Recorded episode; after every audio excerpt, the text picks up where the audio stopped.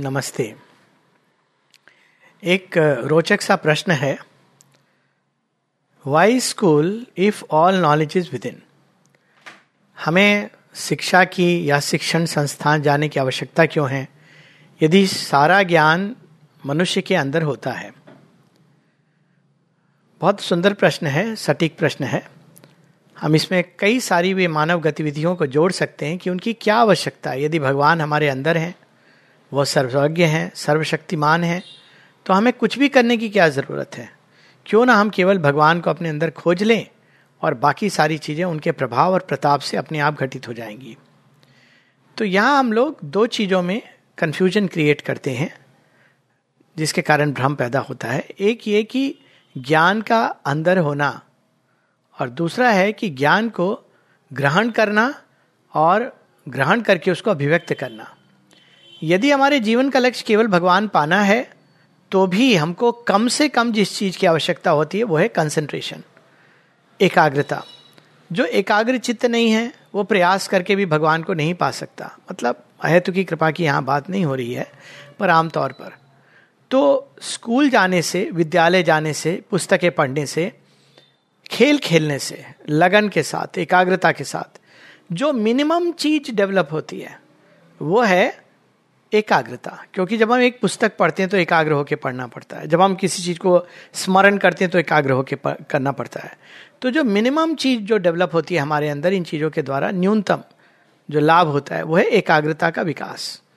जो अगर व्यक्ति स्कूल ना जाए और वही सब चीज़ें अपने घर में किसी तरह से पढ़े या जा करके जंगल में अपने अंदर या आसपास जाके अपने अंदर एक क्यूरियोसिटी लाए और कोई शिक्षक ऐसा हो जो उस क्यूरियोसिटी का उत्तर दे सके, तब निश्चित रूप से स्कूल जाने की ज़रूरत नहीं है।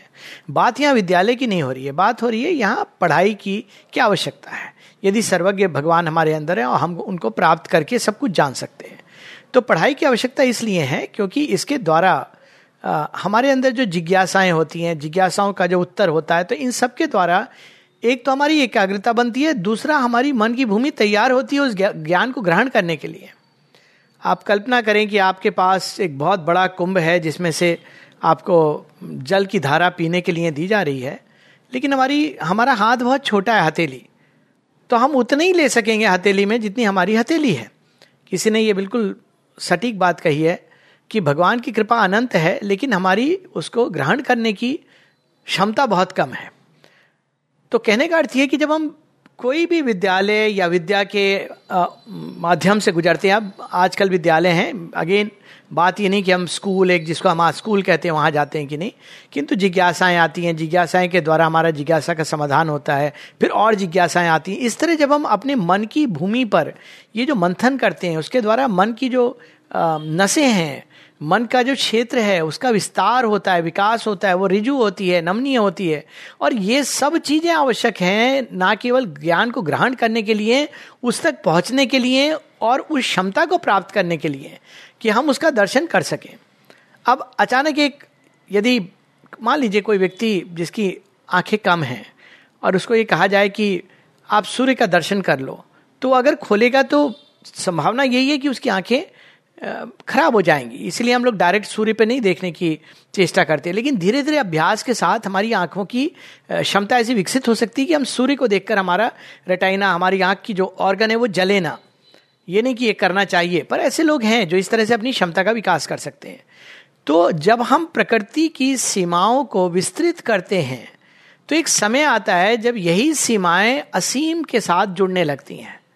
ये जब इस प्रकार के मार्ग से हम योग की यात्रा पर जाते हैं तो जब हम असीम से जुड़ते हैं तो हमारी सीमाओं का विस्तार और सीमाओं के भीतर जो तत्व हैं, प्रकृति के तत्व हैं, वो इतने नमनीय और इतने विशाल हो जाते हैं कि वो जिस चीज़ को प्राप्त करते हैं, उसको सही ढंग से ग्रहण करते हैं और सही ढंग से उसको अभिव्यक्त करते हैं।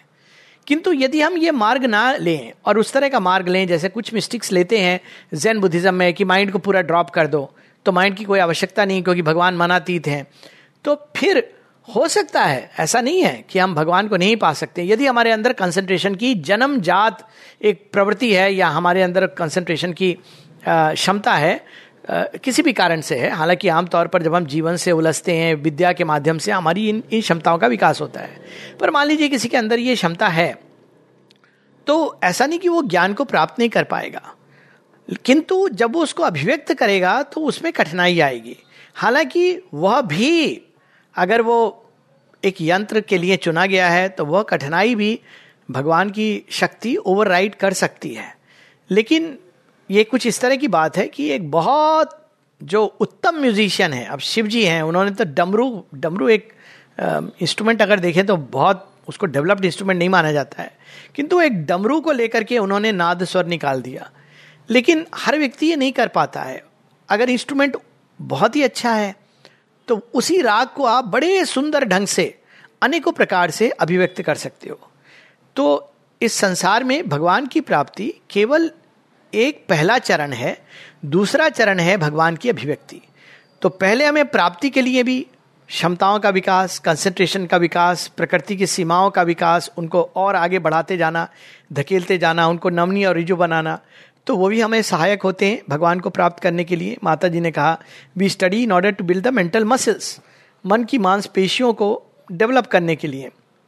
और दूसरा, जब हम भगवान को प्राप्त करते हैं, यानी कहने का मतलब जब उनका दर्शन होता है, जब उनका स्पर्श पाते हैं, जब उनकी चेतना के साथ हमारी चेतना जुड़ने लगती है तो हमारे सारे फ्यूज ना उड़ जाएँ, बल्कि हम उनको सही ढंग से अभिव्यक्त कर सकें, ना कि उनके स्पर्श के द्वारा पागलपन आ जाए, या हमारी ब्रेन की जो नस, नसें हैं, वो सहन ना कर पाए। और एक प्रकार से पूरी हमारी मानसिकता छिन्न भिन्न हो जाए।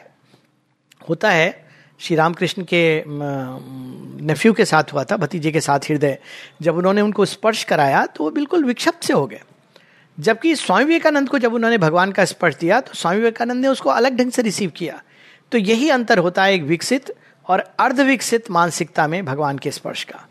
जो अर्धविकसित है, जिसने अपने मन को विकसित नहीं किया अगर वो भगवान का दर्शन कर भी लेता है तो या तो उसको एक सीमित डॉगमा, एक नैरो रिलीजन में कन्वर्ट करेगा, या फिर वो विक्षिप्त भी हो सकता है, क्योंकि वो शक्ति प्रचंड है।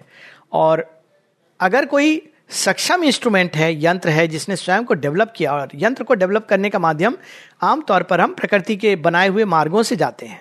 तो यदि उसने यंत्र को डेवलप किया हुआ है, विकसित किया है, जैसे स्कूल के द्वारा या शिक्षा के द्वारा, या केवल पुस्तकों को पढ़ के, इत्यादि इत्यादि तो फिर वो मन, वो इंस्ट्रूमेंट वो आधार विकसित होता है और वो भगवान के सत्य को अभिव्यक्त करने में, ग्रहण करने में और अभिव्यक्त करने में सक्षम होता है।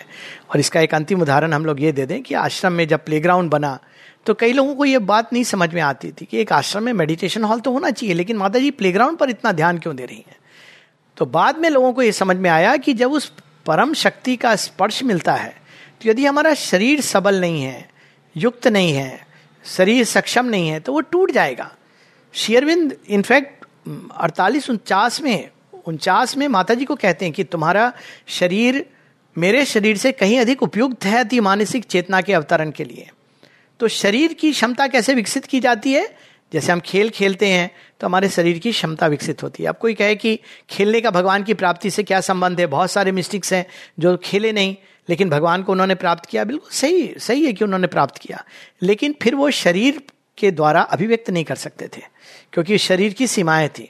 किंतु जो लोग शरीर को भी विकसित करते हैं, जब वो उनके स्पर्श को, शक्ति का स्पर्श प्राप्त करते हैं तो बड़े सुंदर ढंग से अभिव्यक्त कर पाते हैं। वही चीज़ मन के साथ है, यदि मन हमारा विकसित नहीं है तो यदि हमको भगवान का स्पर्श मिल भी गया तो हम या तो विक्षिप्त हो जाएँगे या अभिव्यक्त नहीं कर पाएँगे, इसलिए हमको स्कूल खेल कूद जो भी साधन अब तक प्रकृति ने संयोजित करके विकसित किए हैं या मनुष्यों ने विकसित किए हैं मन के आधार पर उस प्रक्रिया से गुजरना चाहिए। जब तक हमारे सामने आग, आगामी काल में आगत काल में और भी नए कुछ उपाय नहीं प्रकट हो जाते क्योंकि आने वाले काल में जो हमारे पुराने स्कूल का तरीका है ये सब बदलने वाले हैं। किंतु वो आगत काल में है तब भी लेकिन हम ये बाईपास नहीं कर सकते हैं। तो स्पिरिचुअलिटी एक बाईपास सॉल्यूशन नहीं है कि हम पूरे संसार को छोड़कर बस सीधा ध्यान करने लगे। जितने भी लोग गए हैं एक आध एग्जाम्पल्स को हम छोड़ दें तो अब श्री रामकृष्ण एक एक, एक एक्सेप्शन है और श्री अरविंद स्पष्ट करते हैं कि you cannot take the kingdom of heaven by storm आप उस उदाहरण को दोहरा नहीं सकते हो। किंतु उनका एक प्रयोजन एक विशेष प्रयोजन था उसके लिए वो बिल्कुल सटीक था। किंतु वही श्री रामकृष्ण परमंश को जब उसी ज्ञान को वेस्टर्न कंटेक्स्ट में जो भी उनका कार्य था, भारत के बाहर भेजना था तो उनको स्वामी विवेकानंद जैसे सक्षम, सबल, मानसिक रूप से भी बड़े ठोस एक यंत्र की ज़रूरत थी। तो ये यंत्र की उपयोगिता भी उतनी आवश्यक है, जितनी कि भगवान की। वरना तो फिर भगवान ही सब कुछ हैं और किसी भी चीज़ की आवश्यकता ही नहीं है। किंतु योग केवल भगवान की प्राप्ति के लिए नहीं किया जाता है, भगवान को अभिव्यक्त करने के लिए किया जाता है और इसलिए प्रकृति के वे सारे माध्यम जिनके द्वारा हम अपनी न केवल आंतरिक चेतना, बल्कि बाहरी यंत्र उपकरणों का विकास करते हैं, वो भी उतने ही आवश्यक है। नमस्ते।